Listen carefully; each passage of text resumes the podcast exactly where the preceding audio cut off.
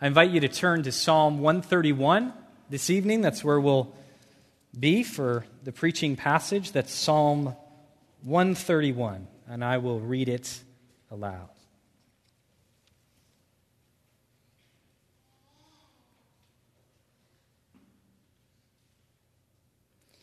Hear these words Psalm 131. A song of ascents of David. O Lord, my heart is not lifted up, my eyes are not raised too high. I do not occupy myself with things too great and too marvelous for me, but I have calmed and quieted my soul like a weaned child with its mother. Like a weaned child is my soul within me. O Israel, hope in the Lord from this time forth and forevermore. A calm and quiet soul. Charles Spurgeon, the English preacher, once said that this psalm is one of the shortest psalms to read, but one of the longest psalms to learn. I like that. I think it's true. A calm and quiet soul. That is the prize of our text tonight in Psalm 131. Do you know how to find a calm and quiet soul? I imagine the answer might be yes for many of you here, but you're still walking in with a turbulent, agitated, and restless soul. Or maybe you're here tonight and you're so accustomed to the restlessness of your soul that you didn't even know there was something else that was offered in this life. Whoever you are coming in these doors, get this the one true and living God who made your soul gave you these words that you might know and learn how to have a calm and quiet soul before Him. It's just three short verses, our text tonight, but we'll see an impact that lasts forever. The psalmist gives us two things to consider, to consider tonight that I want to draw your attention to. The first is his example. He gives us his example, and he follows that with his counsel. Those are the two things his example and his counsel. And what he's getting at for us tonight through his example and his counsel in Psalm 131 is this a humble hope in the Lord leads to a calm and quiet soul. He's saying, Watch me. Look at this. And then he's saying, Go do it. He's exhorting. A humble hope in the Lord leads to a calm and quiet soul. And he begins by giving us an example. So take a look at verse 1. There it is, the psalmist, likely King David, as you see the inscription at the top. He's giving us the do's and the don'ts of his example. And he starts with the don'ts. This is what you need to know not to do. Look at verse 1. It reads, O Lord, my heart is not lifted up my eyes are not raised too high. I do not occupy myself with things too great and too marvelous for me. His example is one that avoids self exaltation. He comes before the Lord and he describes in three ways how he is combating pride. Did you see that? The repetition there in, in verse 1, the repetition threefold of not. My heart is not lifted up. My eyes are not raised too high. I do not occupy myself. This is what he does not do. His heart is not lifted up. What's that mean? Well, it literally means having a proud heart. And I was trying to think, what, what does that look like? And thankfully, in Scripture, we have examples to learn from of a proud heart. And I would take you, you don't have to turn there, but take you to Second Chronicles 26. Second Chronicles 26, we read about King Uzziah, who we're told did what was right in the eyes of the Lord. And as long as he sought the Lord, God made him prosper. Great words. But then in Second Chronicles 26, 15, it says, King Uzziah's fame spread far, for he was marvelously helped till he was strong. Listen to this. But when he was strong, he grew proud to his destruction or his, his heart was lifted up to his destruction. What's it show? What's it show us tonight? It shows us that even a prideful heart can come about by someone who's being helped by the Lord. Allowing the help of the Lord to boost the ego of man before God. Has God's help ever made you proud of yourself? Has His help ever boosted your ego? Have you looked in the mirror admiring your own strength while forgetting it was God who strengthened you? And I say these words having asked myself these questions this week. It can happen to the best of us. It happened to King Uzziah. This is certainly a word for our pastors, for our directors in the room our ministry leaders, those who are publicly leading. When we see ministry success, is that making us prideful? I shared this this morning with some of our high school students in a different setting, but similar thought that I said this. I think Wheaton, Illinois, and this is provocative, I think Wheaton, Illinois can be one of the most difficult places in the country to be a Christian. Why? Because of the subtle yet dangerous temptation to be prideful in ourselves, to be exalted in our own eyes. It might be our wealth, it might be career success, it might be a strong family heritage, it might be our church size. It might be our ministry numbers. It might be the number of people that come to an evening service on a Sunday night at 5 p.m. But, friends, if we allow the help of God to make us proud, we will know the Lord's destruction. Just like King Uzziah did. You can read about it later. He was struck by the Lord, he was a leper until the day of his death. This is a man who was helped by the Lord, an instrument used by the Lord, who started out on the right path, who was doing what was right in the eyes of the Lord, but he let the help of God cause him to lift up a prideful heart to God. How about you?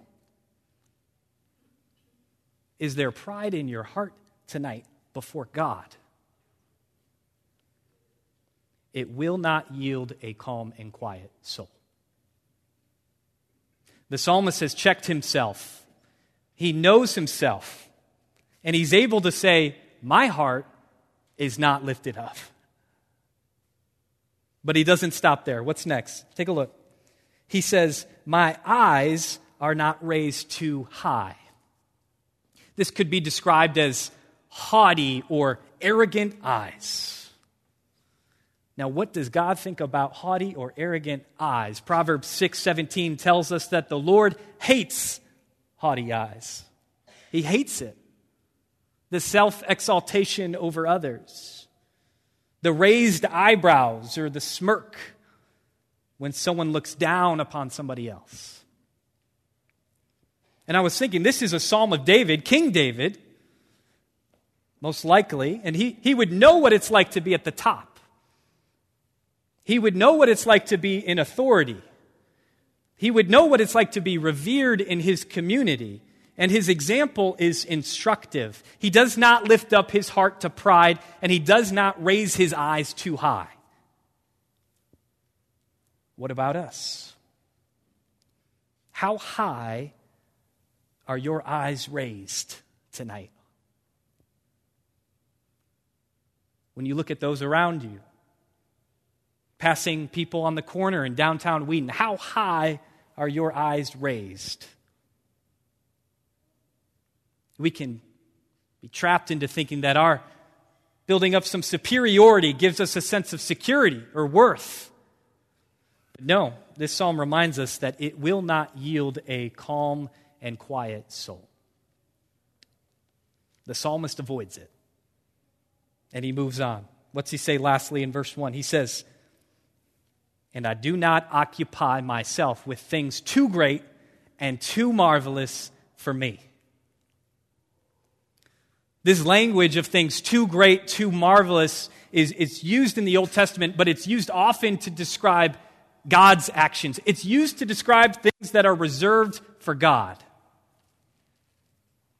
From the beginning, in the garden, mankind has had a problem trying to be like God, right? Trying to get on his level, exalt ourselves. And so the psalmist is saying here, I, I, I do not do that. It sounds almost like Job 42, verse 3, where it says Job is responding to the Lord, and he says, I have uttered what I did not understand, things too wonderful for me, which I did not know. You could put it this way there are things that are above our pay grade as those who are the creature and not the creator. and in our sin, the pattern in Scripture that we can learn from is we there's a craving to be like God. We want to know it all. But He doesn't owe us that. He's God, we are not. I love Deuteronomy 29 29, not just because it's a good verse to give a high school student when you don't have an answer, but it's been an encouragement to me as well. And it reminds us that there are things that God has revealed to us, He has shown to us that we are to pass down. But the secret things belong to the Lord, it says. You don't need to know it all. In fact, you won't understand it all. You aren't made to understand it all. And your wonder can and should lead you into praise into worship. Your wonder leading to worship who God is. Praise the one who does know all things, the one who holds all things in his hands. And what about us tonight? Might your turbulent soul be tied to your tendency to exalt yourself above your pay grade? The psalmist avoids it. Why does he avoid it? Because it will not yield a calm and quiet soul. His heart is not lifted up, his eyes are not raised too high. He does not occupy himself with things too great or too marvelous for him. Can you say these words in good conscience? Baxter. How does he say these things? How can he do that? I was thinking all week, how long did it take for him to get to a point where he could begin to write verse 1? To search himself and humble himself.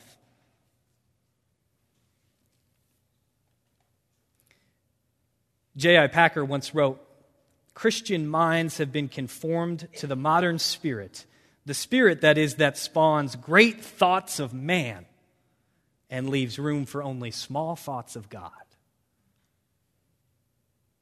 Self exaltation,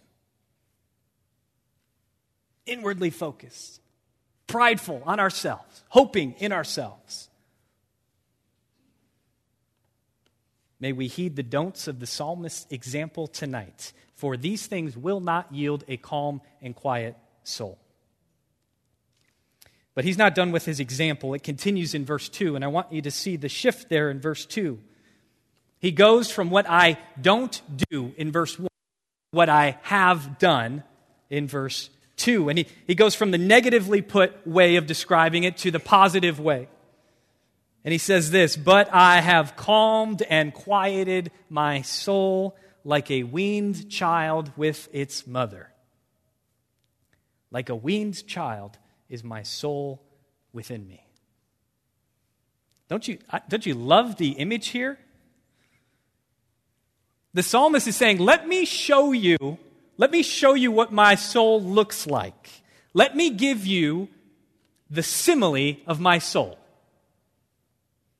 You see, the pride that we can have and be tempted to leads to a turbulent soul, but the humility that the psalmist displays in his example leads to a calm and a quiet soul. My soul is like a weaned child with its mother. Like a weaned child is my soul within me. A calm and quiet soul. The mothers in this room know what the psalmist is talking about.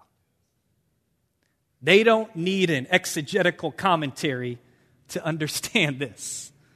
And I did some pastoral research this week, and I spoke to some of the experts. I spoke to some mothers this week. And I said, Talk to me, tell me a little bit about an unweaned child versus a weaned child. And they shared that an unweaned child seems to instinctively want milk when in the presence of the mother. They are a bit volatile, they are in need, and the relationship with the mother seems to be based on what they can receive. But a weaned child, a weaned child is different. A weaned child has learned patience and discipline and has a certain contentedness that comes from just being in the presence of mom. The relationships is so much more than just a transaction. And even when the cravings arise, the presence of the mother is sufficient to calm and quiet the child.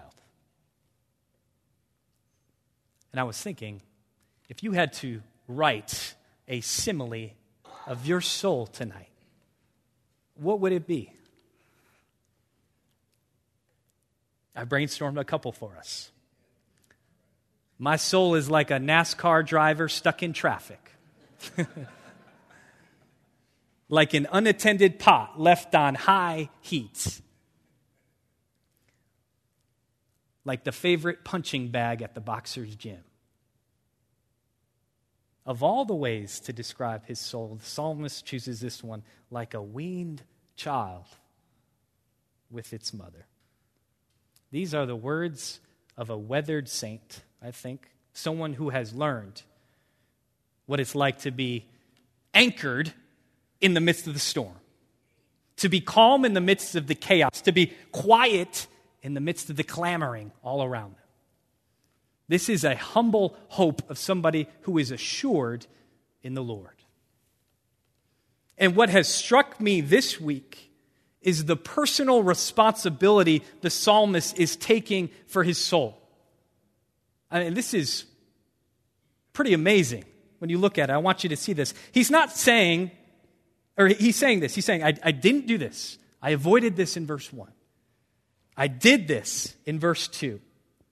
He doesn't say, God has calmed and quieted my soul. Just an observation. He would be justified in saying that, I'm sure, but he chooses not to say that. Instead, he says, I have calmed and quieted my soul. It, it almost sounds heretical, off base. How can he say that?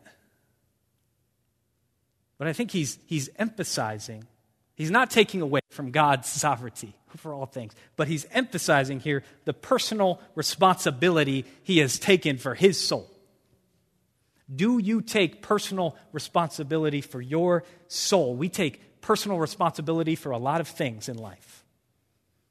We take daily vitamins, we change our air filters, we mow our grass, we update our fantasy football roster every week. We take personal responsibility. We go to our annual physical. We take personal responsibility for a lot of things, but what about your soul? There is nothing more important. When was your last soul diagnosis? What was the content of your last soul simile? Will you prioritize your responsibility to watch over your soul? That has challenged me this week, this psalm, simple psalm. Well, how? How, how can I prioritize my soul? What does it look like to take personal responsibility? I'm glad you asked. There's some practical ways, and one way I thought of was prayer. Prayer, by nature, it humbles us, doesn't it? It's the Lord's instruction. And, and even in the Lord's Prayer, we're given petitions that begin with God getting the glory. That's how we're instructed to pray. That His name would be exalted, not ours. That His kingdom would come, not ours. That His will would be done, not ours. And prayer reminds us that when God gets the glory, it's for our own good. Prayer reminds us of our daily dependence on Him daily bread, daily pardon. Just like a child depends on a parent. Prayer protects us from the pride of verse 1. And regular prayer is an active way to take responsibility for the health of our souls. And so, what an example we have the psalmist in verses 1 and 2. And he, he finishes the simile of his soul. And he turns from this prayer to God and he turns and he addresses somebody different in verse 3. And so he, he moves, we said his example, that's how it starts, but he moves to his counsel. And what is his counsel? His counsel is for the people of God. He shifts. It's not, O Lord, anymore in verse 1, it's, O Israel in verse 3. And it's very straightforward. He says, O Israel, hope in the Lord from this time forth and forevermore. O College Church, hope in the Lord from this time forth and forevermore. He's saying, I showed you that I'm not hoping in myself, I'm hoping in the Lord. Follow my lead, do as I do. A humble hope in the Lord leads to this calm and quiet soul. Do you know? Do you know the Lord tonight? The Lord, it's written there in all caps, you can see in verse 3. That means it's translated as the Lord's name, Yahweh the covenant keeping, relational name of God. That means that the God of the universe, who we've been talking about, singing to, praying to, has chosen to reveal himself, to make himself knowable. Do you know the Lord? Maybe you're here tonight and you don't know the Lord. You don't know him, and you feel like one of those children that, that's wandering the aisles of the grocery store that seems separated from the one that they were meant to be with. And deep down, you know you're meant to be with Him, the one that made you. Where are they? What am I doing here? One man described it this way a long time ago. He says, speaking to God, he said, You have made us for yourself, O Lord, and our hearts are restless until they rest in you. Is that you? Is your heart restless tonight?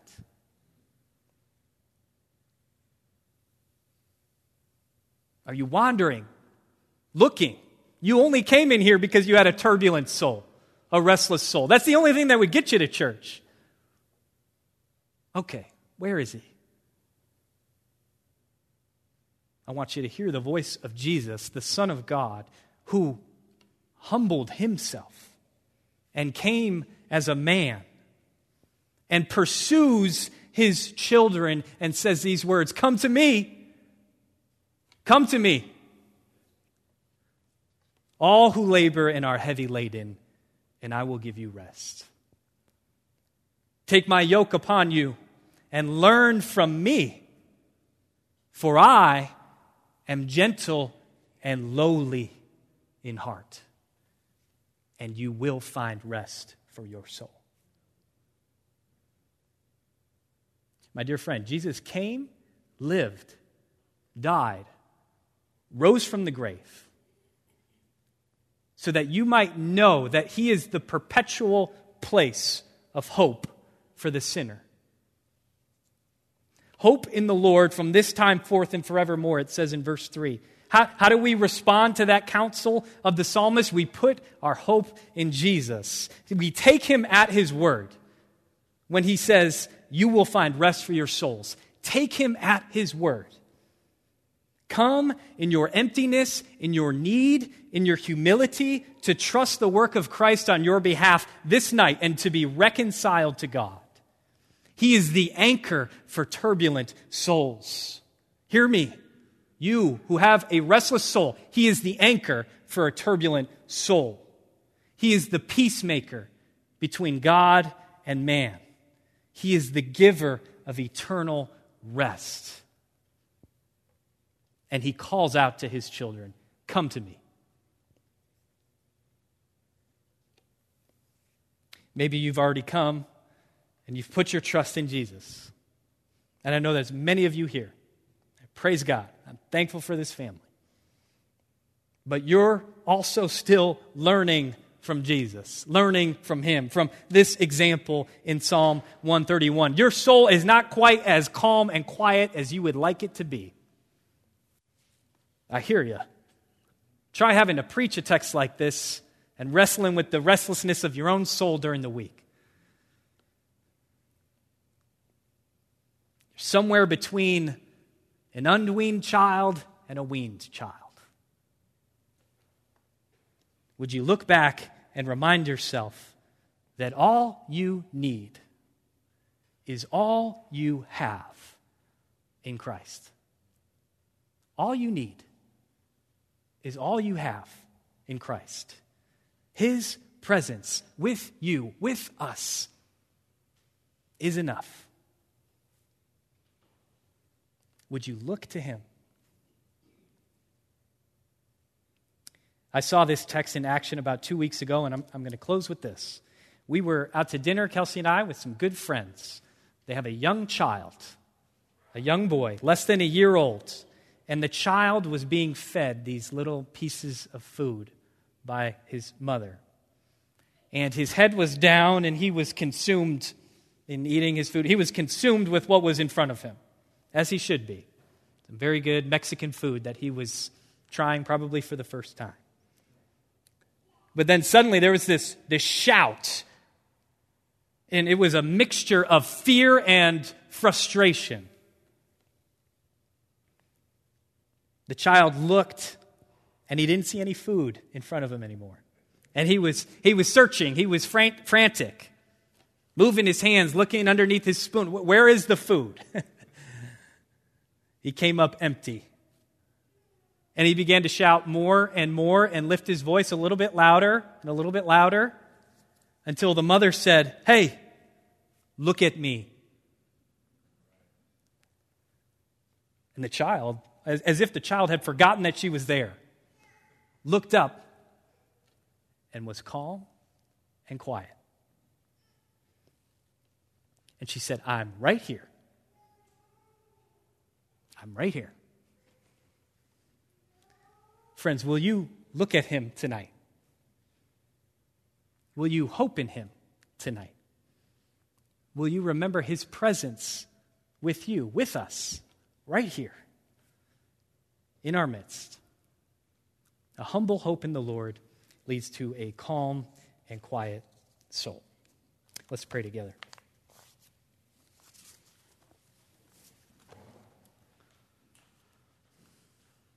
Oh, Heavenly Father, how we long to follow this example in Psalm 131. We thank you, Lord, that your word tells us that we have this mind in Christ Jesus, who humbled himself. We thank you for your presence among us, O Lord, humbling us and driving us to you, that we might find rest. And I pray for those tonight, Lord, who came in these doors with a turbulent, agitated soul. God, I pray that they would know the rest that you offer that they would respond and take personal responsibility and respond to the words of Jesus Come to me, and I will give you rest. Lord, we praise you. We thank you for Jesus. We thank you for the hope that we have from this time forth and forevermore. in him. It's in Christ's name we pray. Amen.